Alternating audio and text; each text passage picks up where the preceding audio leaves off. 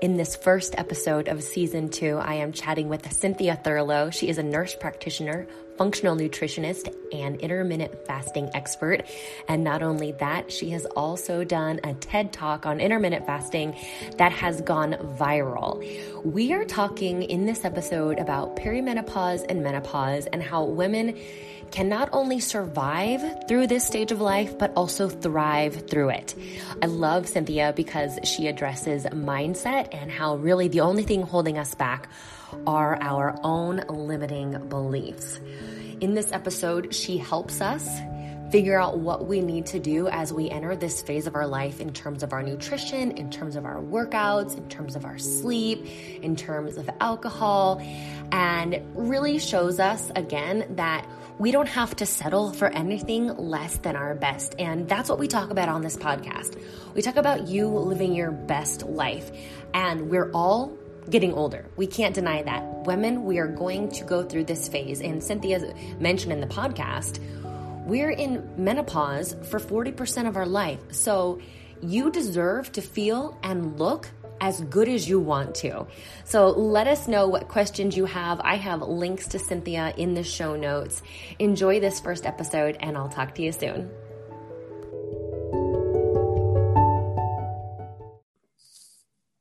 Welcome back to the show, everyone. I am so honored today because I have my friend Cynthia Thurlow here with us. Cynthia is a nurse practitioner and a functional nutrition and intermittent fasting expert. And I have to tell you right off the bat, she has an amazing TED talk all about intermittent fasting, which when I was looking at your website, I noticed in March, by March, 7.3 million people have watched it. Where's it at now? Uh, it's almost 7.5. And I, the only reason why I know the answer to that is that my boys liked to follow how many views and they like to look at the comments to, which I try to encourage them not to do. Because for every nice comment, there's like a stupid comment. And I'm going to just say the word stupid, which I don't like that word. But you just kind of think to yourself, like this keyboard troll who probably lives in like their parents' basement and is just a gigantic loser decides to get on and just be nasty for no reason. Uh, and so, yes, um, it, that that TED Talk has definitely opened up a lot of doors and opportunities. And you know, as an introvert, it was really just done to uh, do something challenging that wasn't too too scary, and that was really the impetus for for heading down that path. But yeah, it. Uh, continues to get more views and that's really a, that's the cool thing about social media is that you have content that can live and breathe um, out there forever well, and if you could talk a little bit about, you know, what was happening in your life before you gave that TED talk, because that's after you got really sick, right? Mm-hmm. So I had committed to doing that talk in uh, December of 2018. And I was really excited because I was born in South Carolina, still have a lot of family there, and have a lot of wonderful memories. And so I was invited to speak in Greenville, South Carolina, which is really an amazing, wonderful city. And about six weeks before the talk, I actually went on vacation with my husband. I never get to travel with him for business. And so he had business in Hawaii. And I told him, Well, I'm going with you. And so my mom came to stay with our boys. I was there for four or five days, came home. And about hmm, a day and a half, two days after I got back, I thought I had food poisoning. Turned out I didn't have food poisoning. What I had was a ruptured appendix and a slew of complications. And so that started a 13 day hospitalization where I had uh, probably every complication you could think of other than death and was very, very sick. I lost 15 pounds and I'm not a big person to begin no. with. And so the first week I was in the hospital, I don't remember a whole lot, but I do remember in the second week, I was like, I want to get home to my family and I'm still going to do this talk. And so, with the blessing of my surgeon and the curator who probably thought I was bananas. It was part of my mental recovery. And so 27 days after I was discharged, I went on to do that TED Talk, which has gone viral. And so uh, I've gotten a lot of people asking me, um, you know, why do you look so? I've had people ask, why do you look frail? Why do you look green? And so I, I always remind people that there's always a backstory. But for me, getting up and doing that talk was about the most terrifying thing I've ever done because I still wasn't 100%. Like my brain had not caught up with my body. It was probably the next month that I was like, whoa, like I almost died. Uh-huh. And then I, you know, flew down and did this talk. And then 10 days after the talk, I had my appendix removed. So it's quite a, it's quite an interesting journey, but I kind of now marvel at um, how critical our mindset is and on so many levels, because I could have easily not done that talk. I could have talked myself out of it, but I was really committed. I, I wanted my children to understand that your body can fail, but your mm-hmm. mindset is the most important thing you possess. And so being able to get up there and be loud and proud and yeah. do a 12 minute talk has really changed my life. So it's such a blessing. Like I say all the time, being hospitalized was a blessing because you don't appreciate your health until you have a health hiccup, like I did, even as a healthcare provider and certainly we all have adversity. There's no one that um, is listening that hasn't had some adversity in their lives. And it all depends on you know what we do with it. You know do we allow it to propel us forward or do we allow it to drag us down? 100% yeah. so before i ask you about today's topic i want to touch on this mindset because i try and talk a lot about mindset on the show. You guys if you don't know cynthia yet I've watched her skyrocket. I mean, I don't know when I first met you, probably three, four years ago, and watching you grow and evolve. It's so exciting for me because I'm like, um, I know her and I find it very inspirational. And, you know, while we don't know each other in person, I do consider you my friend. Mm-hmm. And it shows me what's possible. Like I said, do you attribute your mindset to the growth that you've had over the last two years?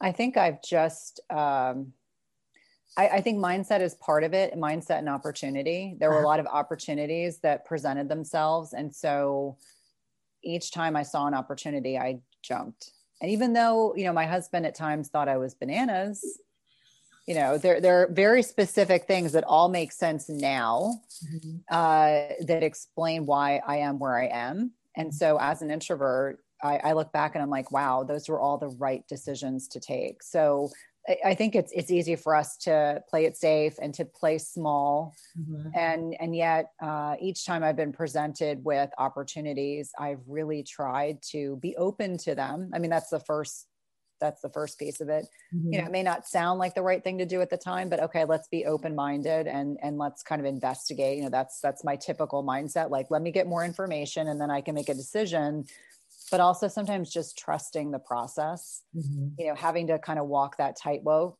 and and recognize that sometimes you don't know if you're headed in the right direction you just you'll eventually kind of get to a point where you're like, okay, this is where I'm meant to be. Mm-hmm. And so for me, um, there were some really big wins this year. And so uh, I was actually saying to my mom, because my husband understood this and my kids did, because they were kind of, they'd been part of all of it.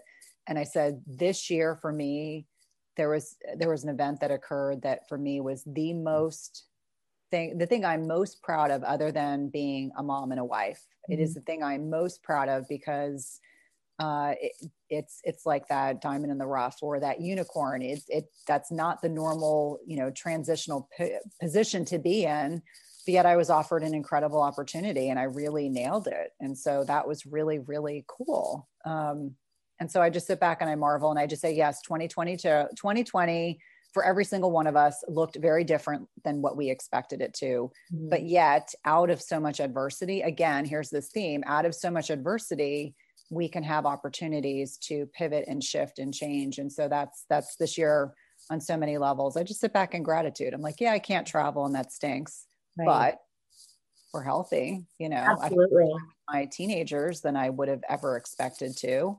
Uh, a lot of togetherness. So anyone that's listening it's like you better really like who you live with because you're going to spend a lot of time with them So let's talk about this. So you are a nurse practitioner, but you don't like you don't work in the hospital or in a private practice anymore, correct? No. Uh, in April will be five years that I left and uh, kind of dove into being an entrepreneur. And, and I can tell you without question, the 2020 validated for me on every level that I'm glad I made that change because it, it would be very hard to come home every day and be worried I was transmitting a virus. And, and let me be very clear for anyone who's listening that are healthcare providers, I am so grateful that so many of my friends are still frontlining it. I'm just not there anymore. I got to a point where I needed to focus on other things. So their sacrifices, I'm very a great grateful for, but it just my heart wasn't in it anymore. Mm-hmm. And uh, that's the perfect time to kind of leave and do something different. So yeah, not practicing in the capacity that I was. I was an adrenaline junkie, worked in cardiology, saw the sickest of the sick.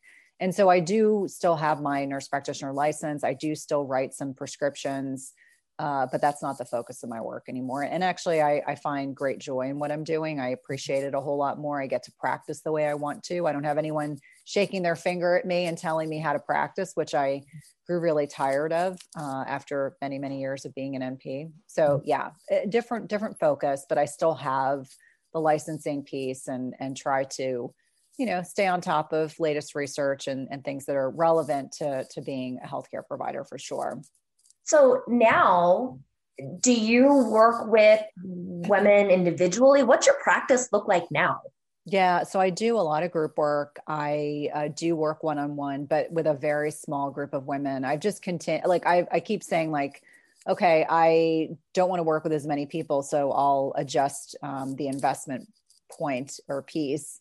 And I've really just cultivated an amazing group of women that I work with. I don't work with any men. I have a couple children that I work with on a very individual basis, um, generally as favors to other people, but uh, generally women that are 35 to 55 that are kind of stuck.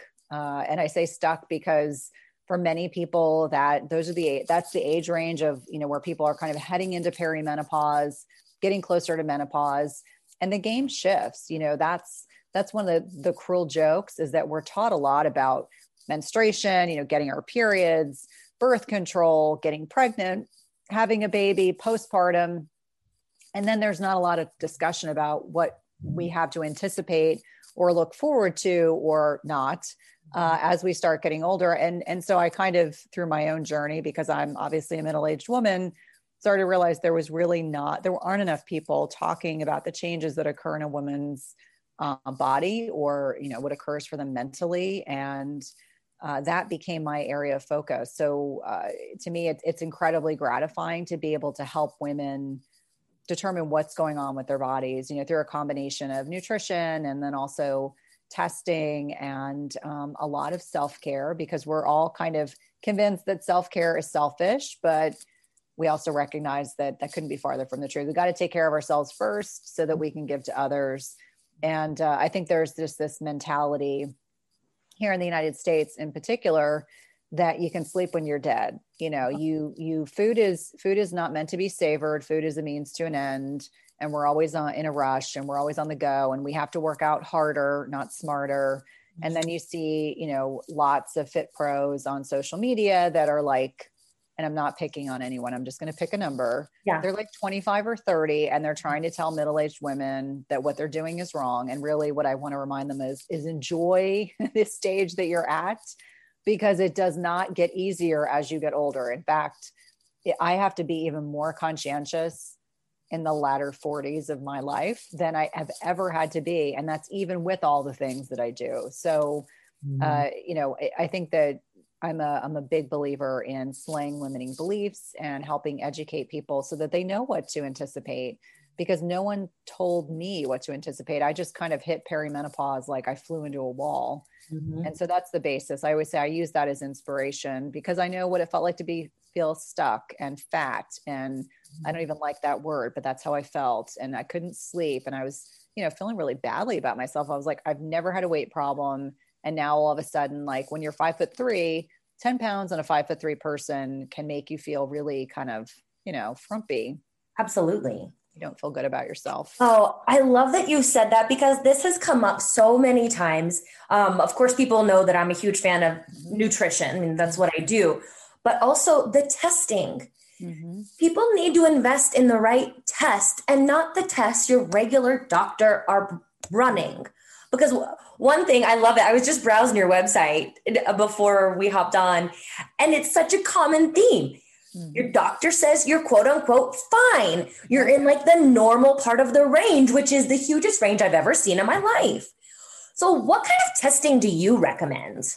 Yeah. So uh, typically, by the time someone comes to me, they've done all the things. Like I always say, I play well with others. So you've gone to your physician or nurse practitioner, PA, and they've done all the standard stuff. They've done like maybe two thyroid tests. You know, you're not anemic.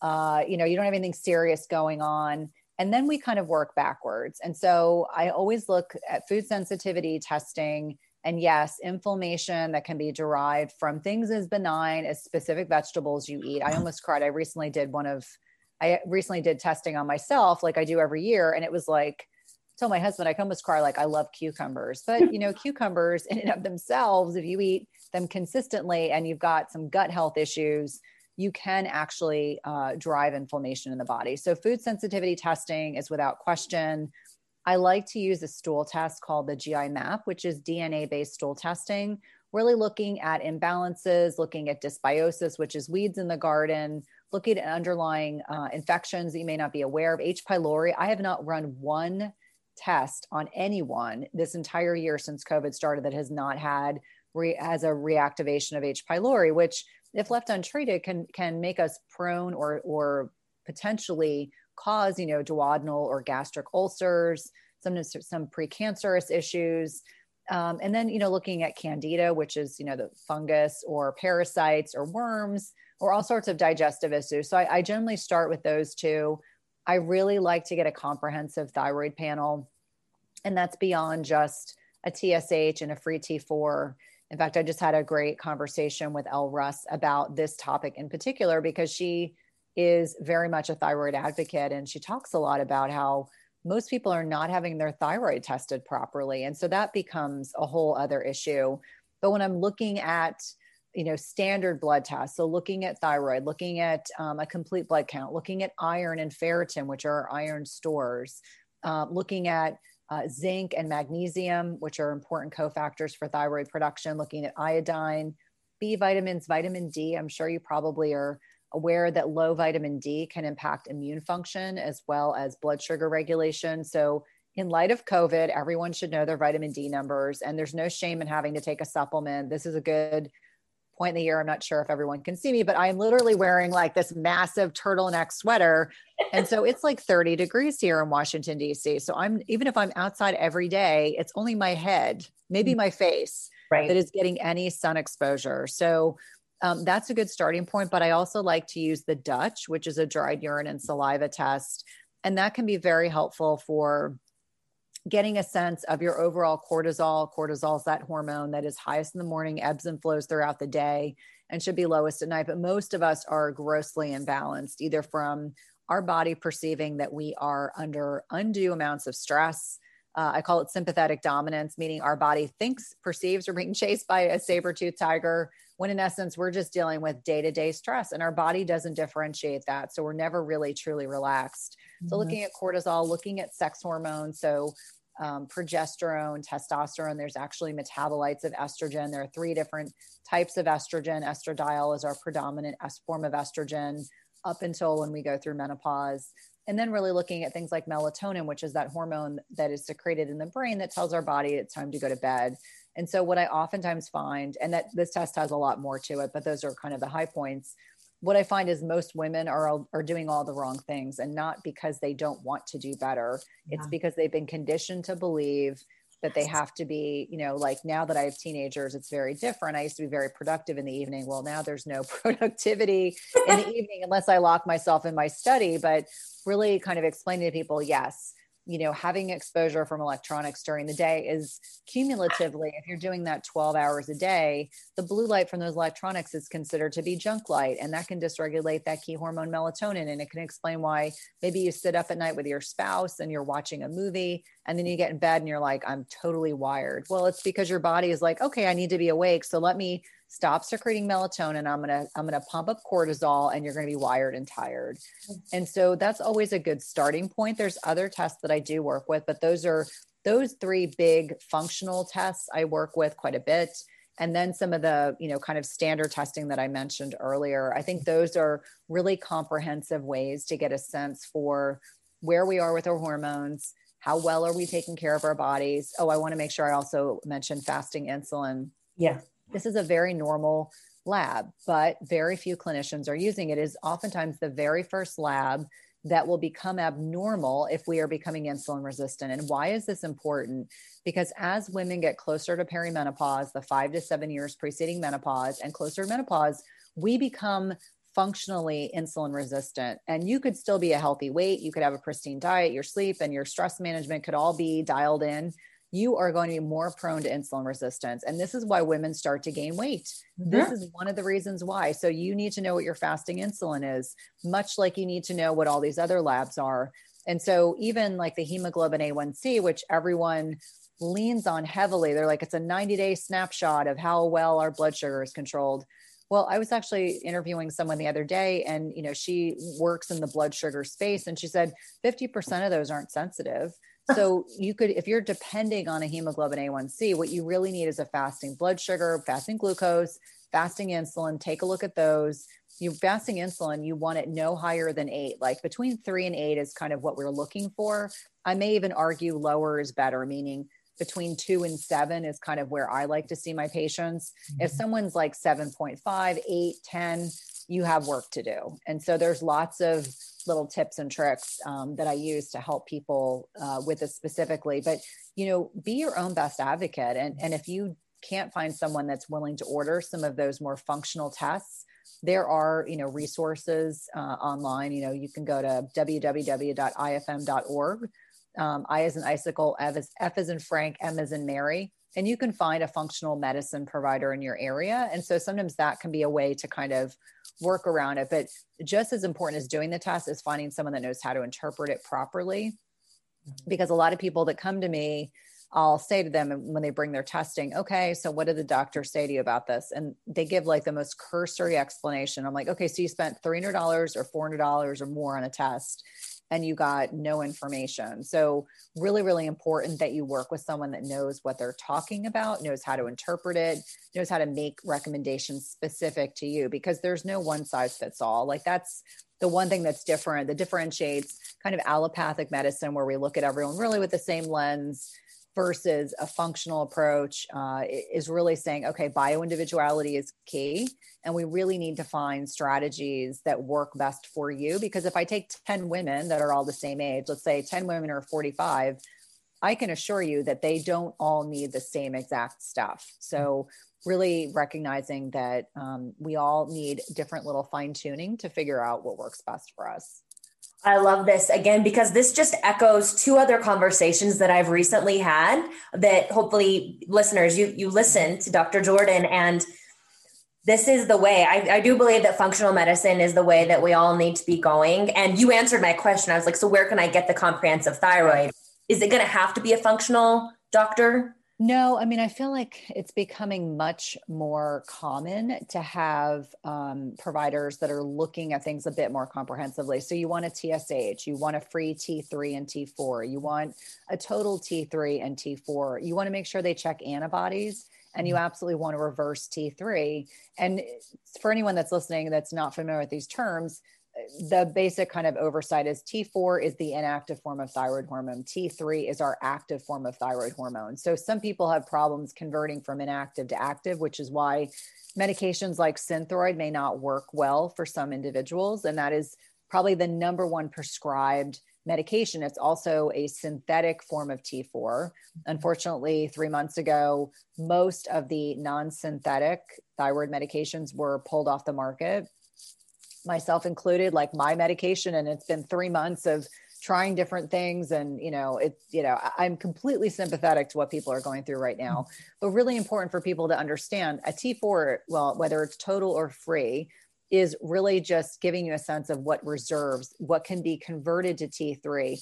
But if your gut's a mess, like I was talking about doing the GI map, mm-hmm. um, if you're totally stressed out, I mean, there are things that can happen that can impact this conversion. Every single cell in the body has a mm-hmm. thyroid receptor on it. So if you feel like you're everything's dragging, you're constipated, your skin is dry, you know, you can't think straight, ask for someone to work you up for hypothyroidism. Also, excuse me, very common to see an underactive thyroid in perimenopause. And ladies, that can start in your late 30s, early 40s. So don't assume. I have women say, I'm 48 years old, I still get my period. I was like, you probably don't ovulate mm-hmm. and you very much are in perimenopause. You know, it's it's when we get these fluctuations. You know, first our adrenals um, have to pick up the slack for um, less progesterone that's being produced by our ovaries, and we are born with our ovaries. Like they don't, we don't produce more ovaries like men can produce fresh sperm every three days.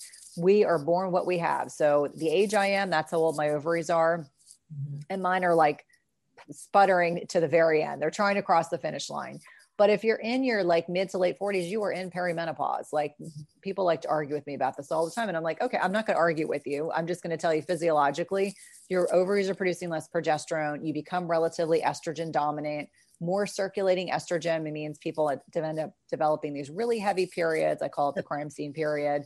They mm-hmm. generally have, sometimes they can have fibrocystic breasts they may feel bloated they're going to gain weight they're not going to feel good they may have skin eruptions like acne or breakouts and you know as if it's not bad enough that teenagers deal with this to have it as a mature woman is so not cool or fun. I'm like, I'm just glad that's like behind me now. I haven't had a pimple in a long time, but I have friends who are like, what in the world is going on? Like my teenager has pimples and I do. It's just so wrong.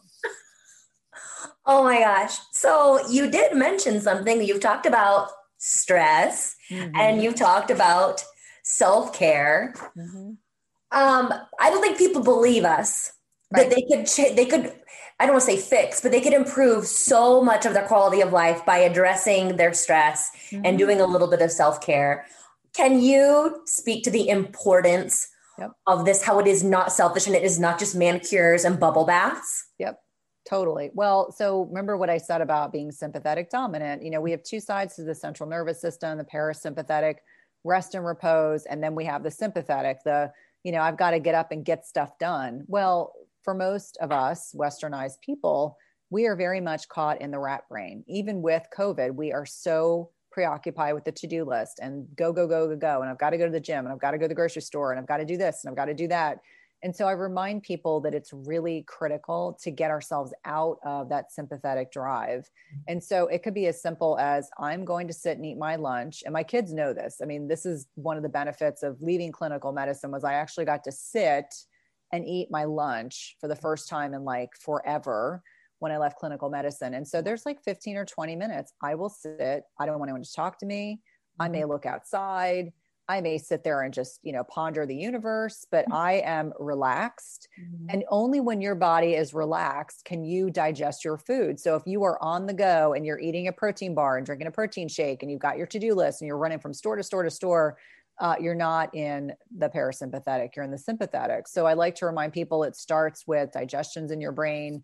Really important that we are mm-hmm. relaxed when we're eating, especially, you know, most women at this stage are like complaining, I'm bloated, I'm this, I'm that. I'm like, okay, well, let's kind of unpack what we're doing. So, the first thing about self care that I think is important is the digestion. So, like the food piece, but it's also recognizing that we have to work a little harder mm-hmm. in perimenopause and menopause to kind of get ourselves out of that brain, out of that mindset. And so, this is when meditation can be really beneficial. And I, I'll be honest, I fought this for such a long period of time but I actually bought a gadget that I have no affiliation with. It's called Muse, M U S E. Have you heard of it? No.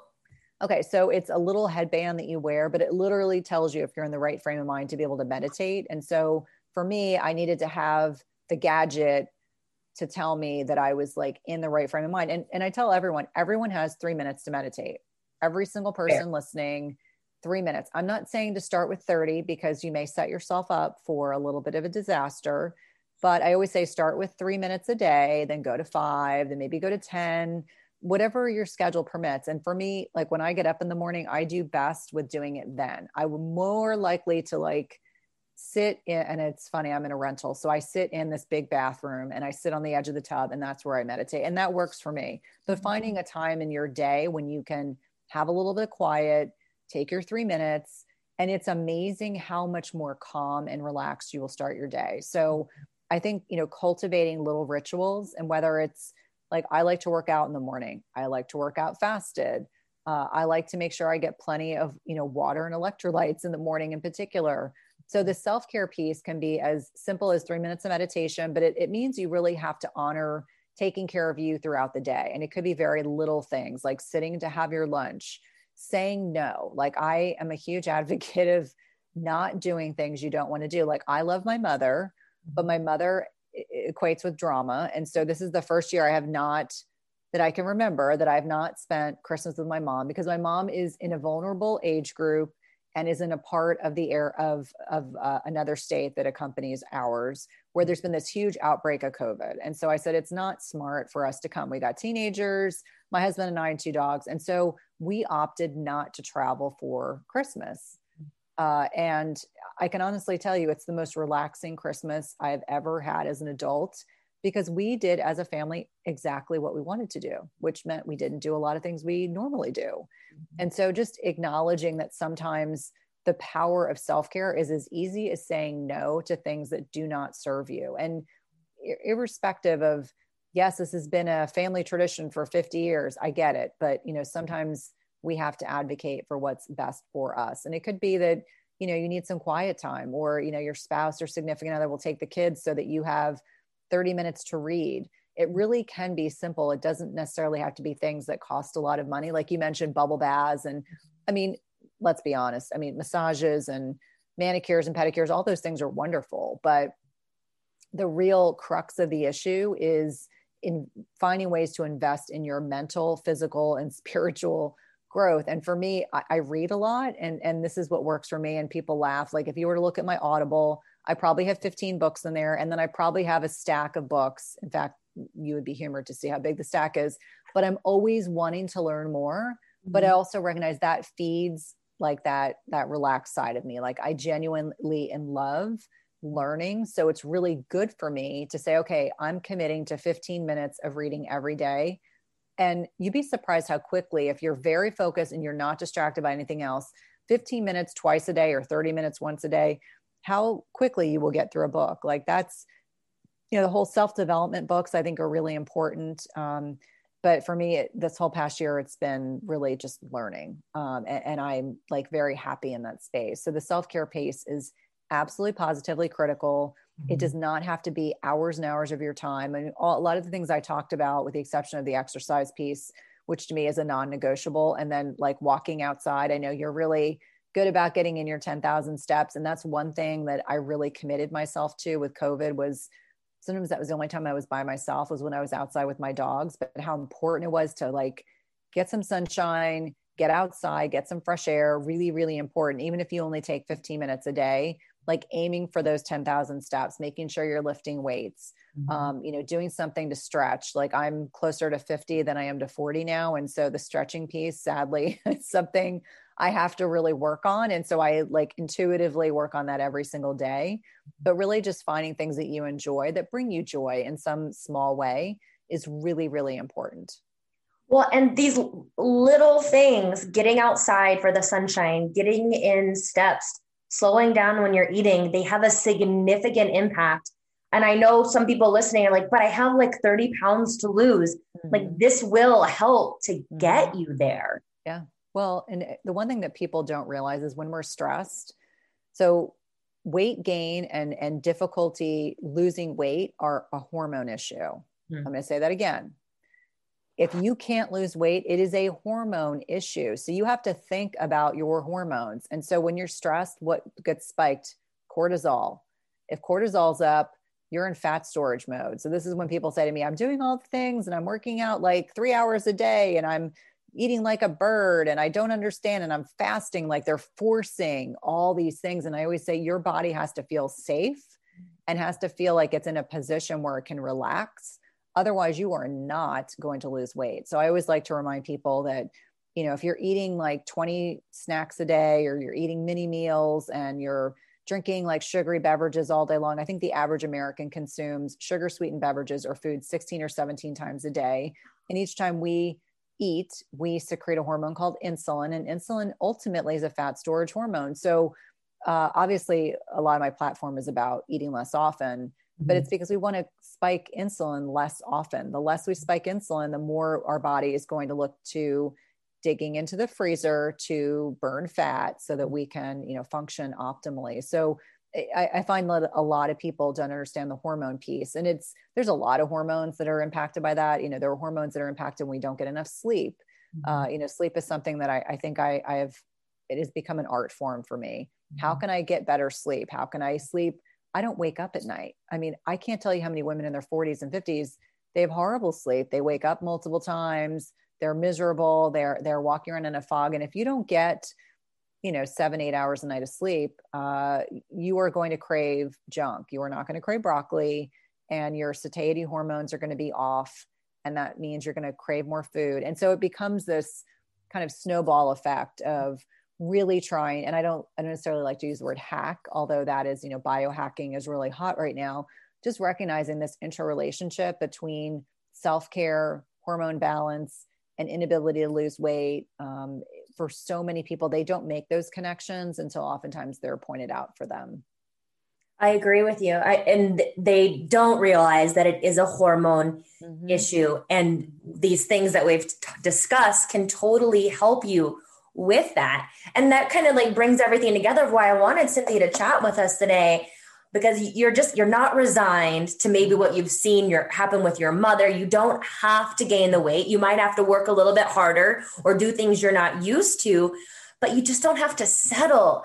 Yeah. and i just think it's so important for women to understand. They don't have yeah. to settle for anything less. Yeah and i think there's also this mindset and and maybe it started like when i look at what my grandmothers looked like at 50 and then my mom and then like as i'm getting close to 50 i'm like i think we're changing the narrative. I really believe that you know women that are a little bit older than me women that are in my kind of age range uh, many of us are like i still feel like super energetic and i have a great quality of life. And really we spend 40% of our lifetime in menopause. 40% why would you not want to ensure that you are doing everything you can to have a high quality life. Like to me, I, am sometimes stunned. There was a woman that I met socially uh, on social media recently, and I was like, and I'm usually a really good judge of age because after many years of working in healthcare, I could get people like the doctors I used to work with were always humor. They're like, you were always spot on. that woman was five years younger than me. She looked 15 years older. And so for me, I think there's very much this mentality for a lot of people. Like once they start gaining weight, they're like, ah, oh, screw it. I'm just gonna, you know, I'm gonna be obese. I'm, I'm gonna be uh, overweight. I'm gonna be very unhappy where I am. But this is just the way things are. And I remind people, I'm like, your quality of life is paramount for for our entire lifetime. It should not be that you because you're 35 and under, you would fight like hell to make sure you have a good quality of life. And then when you're when you become a mom or a wife or you know whatever stage you're in whatever the age of 40 whatever limiting beliefs you ascribe to that all of a sudden you're like oh i'm just going to accept things as they are because i'm always like screw that. That is not who i am. I'm like i am going to go down fighting until the very end. And really it's because i derive so much joy from the work that i do the people i interact with and i see so many people who are older than me that are doing amazing things. I'm like you know our only limitations are in our minds. And i think yeah. that's really important for people to understand that mindset is everything. That is the most powerful thing you possess. And if you need work in this area you know kylie is such an incredible uh, resource and you know has just the most positive mindset and just so thoughtful and intuitive about your approach to um, you know health and wellness. And I, I think that it's really important. Like there are so many resources available like great books mm-hmm. and great podcasts and uh, you know people that you can interact with on social media that are positive influences it's like get out of your own head mm-hmm. if you're surrounded by people that are so, super negative and all they want to do is drink and party and eat a bunch of crappy foods like you need some new friends like i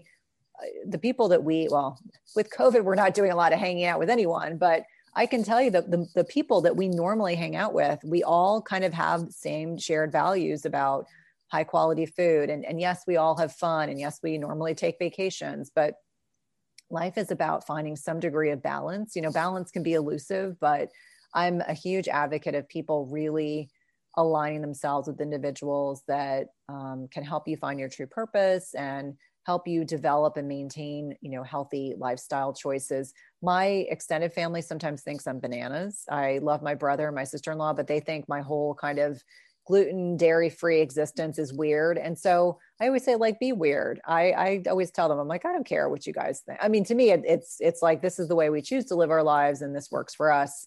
It's really what it comes down to. I don't need you know the validation from someone else. And in fact i kind of laugh about being teased about it. It's like okay that's fine. You'll just realize in a couple years i was right but that's fine. We'll just exactly. I mean because you have to wonder how do how do they feel? Maybe they feel great. Maybe they're telling themselves they feel great. I don't know but you know what makes you feel great right. and that's all that matters. Exactly exactly and i think it's important for people to do like we call it the n of one. So you as an individual figure out what makes you feel great and that's what you continue doing. I would say that always validates like if what i'm doing makes me feel awesome then i'll continue doing that and if it doesn't doesn't resonate doesn't work then i won't. I love it so I have one last question for you. Do things change? We've talked a lot about perimenopause. What about you've crossed over? You've you're you're in menopause. Mm-hmm. Do, is there any are there any different guidelines for a, a woman at that point in terms of what they should eat? Do they start the intermittent fasting then? Do like wh- how does the game change? Uh, um, well, no, no, it, it's a good question. I think perimenopause is really giving a woman an opportunity to start making those changes. And so the things that I really focus in on at that stage is okay, you can have carbs. I'm not anti carb, but you can't mm-hmm. have whatever carbs you want. So, especially processed carbs, refined carbs, flours. I don't care if they're gluten and grain free. I'm talking about all of it, all the processed carbs. You mm-hmm. cannot eat them very often Mm-hmm. unless you want to have a weight problem. And so you can have sweet potatoes, you can have root vegetables, you can have squash, but you can't have copious amounts. Like you can't go bananas and eat like three sweet potatoes. It's portion sizes matter with regard to carbohydrates. You know, I think a lot of the macros need to shift. And so I always talk yeah. about protein first and then some healthy fats. Although not everyone does well with ketogenic diets, I think largely because people get it wrong and they take these whopping doses of fats. And I like to remind people, like, in terms of macros, like your fats are going to be um, so portions of fat are important. So if someone has like a six ounce piece of steak and they think they can eat a whole avocado, well, I'm here to tell you probably can't uh, because fats are calorically, and I don't count calories, but I remind people that they're much more nutrient dense. So you mm-hmm. need a small portion of healthy fats, and that will kind of help guide you. So carbs are one thing, refined sugars and alcohol for most, if not all, of my menopausal women, they just don't work for them anymore. Either it drops their blood sugar, makes them feel like crap, spikes their insulin, impacts their sleep. Um, alcohol in general, and I know this is going to make me sound like a wet blanket as we're getting closer to New Year's.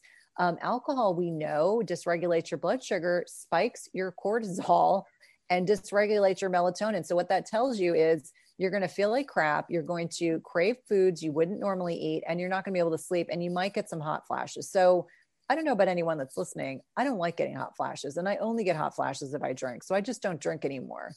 So I would say that, you know, really kind of examining your relationship with sweets and alcohol, mm-hmm. um, you know, finding that the self care piece becomes absolutely critical because we're more prone to inflammation mm-hmm. when we're menopausal. And so inflammaging, you know, I, I touched on a couple the alcohol, the processed sweets, but lack of sleep, you got to get your sleep in. And there's no study that has been able to convince me that uh, you need any less than seven to eight hours a night of sleep. And in fact, the best thing you can do is just not set your alarm and see when you wake up. And I would imagine most people would probably easily sleep seven to nine hours mm-hmm. without much of a stretch. There's just too many restorative things that happen in sleep that if they aren't tapped into growth hormone, the glymphatic system, which is this waste and recycling process, um, I also like to think about eating less often. And so maybe you're not someone that embraces intermittent fasting. No one should be snacking. Mm-hmm. I don't mm-hmm. like the concept of snacks. Uh, we're not two year olds and four year olds. We should not need snacks because if you get your macros right with your meals, you mm-hmm. should never need a snack.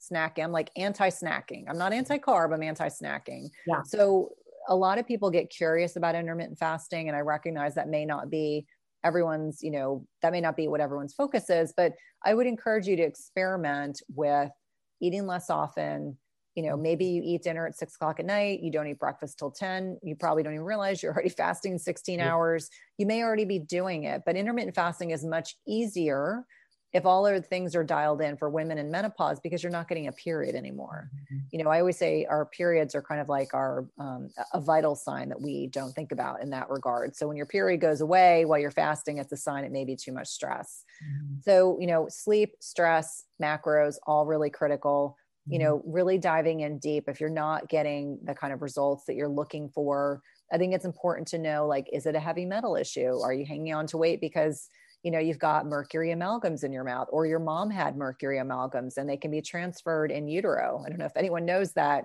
Um, i actually had a mercury problem because my mom had a bunch of mercury fillings and it wasn't until i was in middle age that became a problem.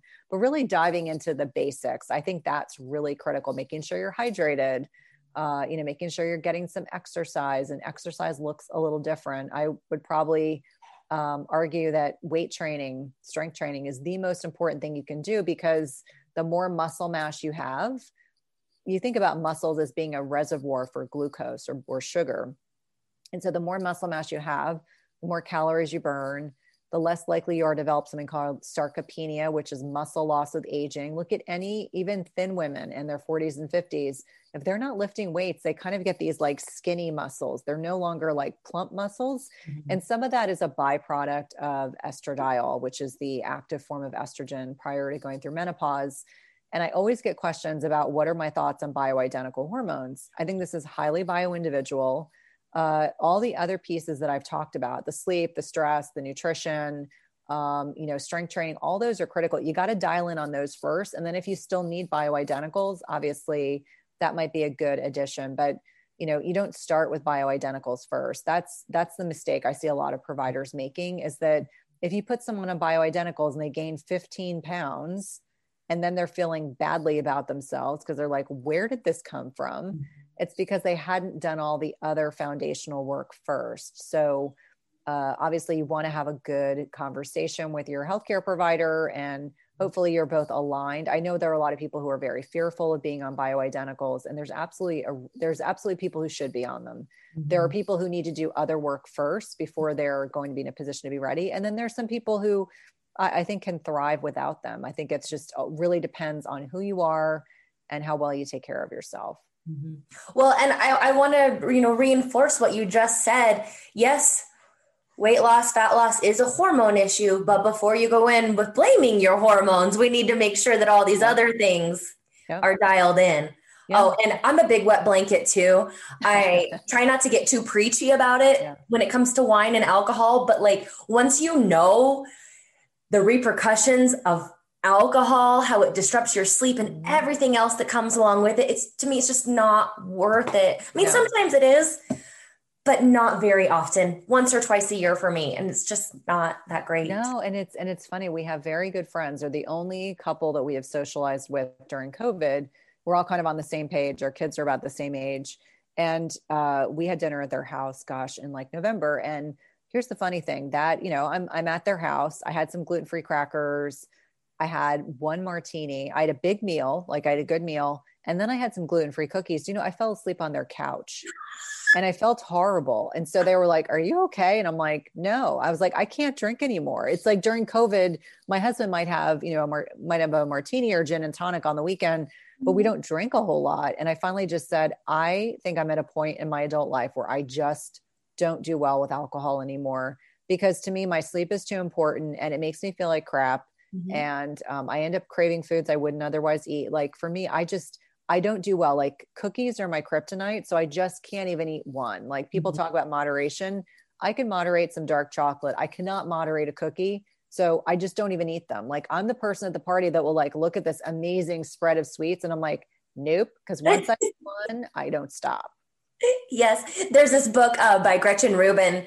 Um, I don't think it's in her book, The Four Tendencies, but another one called better than before or something, but there's abstainers and there's moderators. And we're not one or the other. It's like, mm-hmm. okay, for me, I'm the same way. I can moderate some ice cream. Cookies, no, game no. over. No, I think it's the flour. Like I was actually, so one of the things that I started doing in to be completely transparent, I was like, okay, I'm telling some of my women that they need to be weighing themselves daily, which is completely contrary to what I've always said. I don't want people like getting fixated on the scale, but a good friend of mine who's older and is very fit said, but then you know when you've overdone it. And so I was laughing. I was like, I had like two days of baking cookies with my kids. I gained four pounds from eating the cookies. And then two days later, I lost the four pounds because I was no longer eating the cookies. So for me, they drive inflammation. Yep. And for me, it's not a good. And so I actually said to her, that was such a valuable exercise. Like now I understand it, but I also like, I don't live and die by that number. Like that's, that's where my personality is. But it was very, very insightful to be able to say, okay, you overdid it with the cookies because you can look at that number on the scale and it's up by four pounds. I'm like, four pounds from eating a couple cookies two days in a row. I'm like, oh my God. So it's like sugar's inflammatory mm-hmm. and clearly uh, inflammation drives some degree. And then also the carbohydrate thing, you, you tend to gain water weight with carbs. But just the point of you know being fully transparent with mm-hmm. yourself and saying like i don't moderate these at all. So it's better just not to even tempt myself. Right. And you know again not to get preachy or can you moderate your wine i just i just want people to start examining this yeah and i think it's it's it comes from a place of love like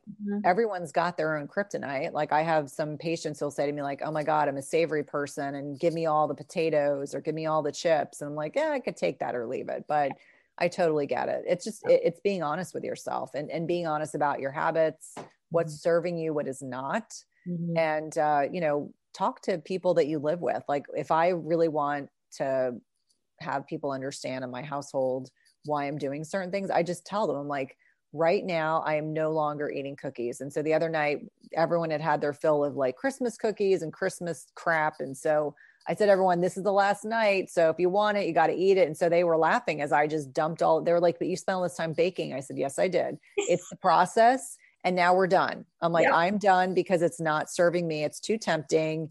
And normally we don't buy these things. And so my kids thought it was hilarious, but they're, you know, I, much like your household, I'm the only female and my kids' metabolisms are like hummingbirds. They can eat anything, anything at all. They don't gain a pound.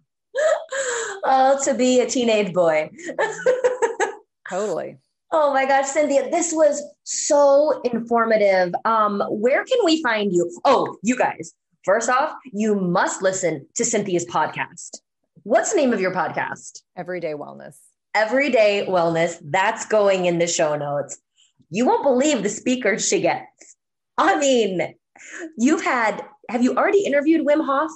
I had Wim Hof in November and Jason Fung and JJ Virgin. And it's been an incredible year. And so, this is what I would say to anyone that's listening in your life like, ask you don't know until you ask. And so like I kept saying, I just kept aiming higher. I was like, okay, I'm going to ask this person. And, and I, you know, I, I, was just like, and they don't say no. I've only had one, I had a no once from one person, but it wasn't because they didn't want to come on. They were like, it just timing wise, it doesn't work. I was like, that's fine. I'll be persistent. My favorite one so far is um, the Alisa Vitti one. Mm-hmm. That was fascinating to me. Yeah. Well, and I we went to the same undergraduate institution. I was like, no one ever talked to me about that, the infradian rhythm. No one ever. That my, that blew my mind. I said, ladies, everyone in my group, listen to this right now. Yeah. Yeah. So check out her podcast. And sounds like you might be capped out on clients. Is that true? I'm not. So I'm writing a book. So I'm not taking new one on ones, but I do have an amazing advanced practice nurse, Tessa, who works with me, who is taking new clients um, and we have group programs. We've got um, intermittent fasting masterclass and then this program clean in 14 which i'm excited about. Because i you know it's funny how like we as entrepreneurs we hear people's like concerns their issues. And so i was like you know let's just do like it's after the holidays. Let's clean up our diet. Let's get some new habits on board and then let's like jump into this masterclass. And so that's a new program that we created this year but a lot of a lot of my emotional intellectual energy is going into this book well, uh, this is very exciting. Do you have due dates for yourself for this book?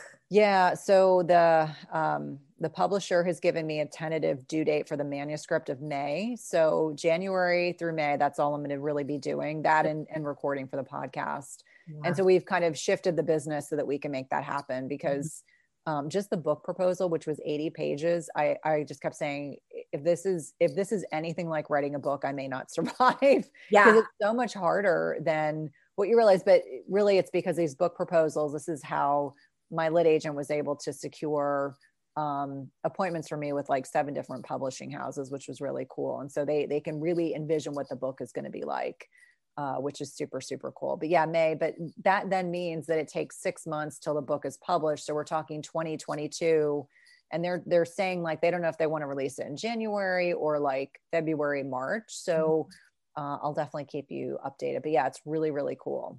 Wow. I mean, what what a year. What a couple of years for you. It has really been exciting to watch, Cynthia. Oh, Thanks for inspiring me always. Oh, thank you. Likewise. I love your positivity and and love your kind of upbeat. I think in a sea of, of fit professionals that I see, I mean, you take things to a different level. Like you work on the mindset and not just the techniques to get people to their goals. And I think that that uh, really differentiates you. So I love seeing how your brand has kind of evolved and changed as well. Thank you. Because to be honest, I get so sick of talking about what to eat.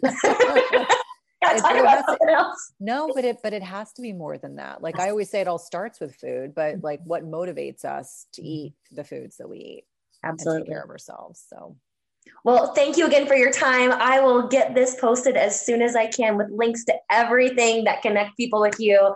Enjoy the rest of your day, my friend. Thank you. You too. Talk to you soon. Bye. Bye.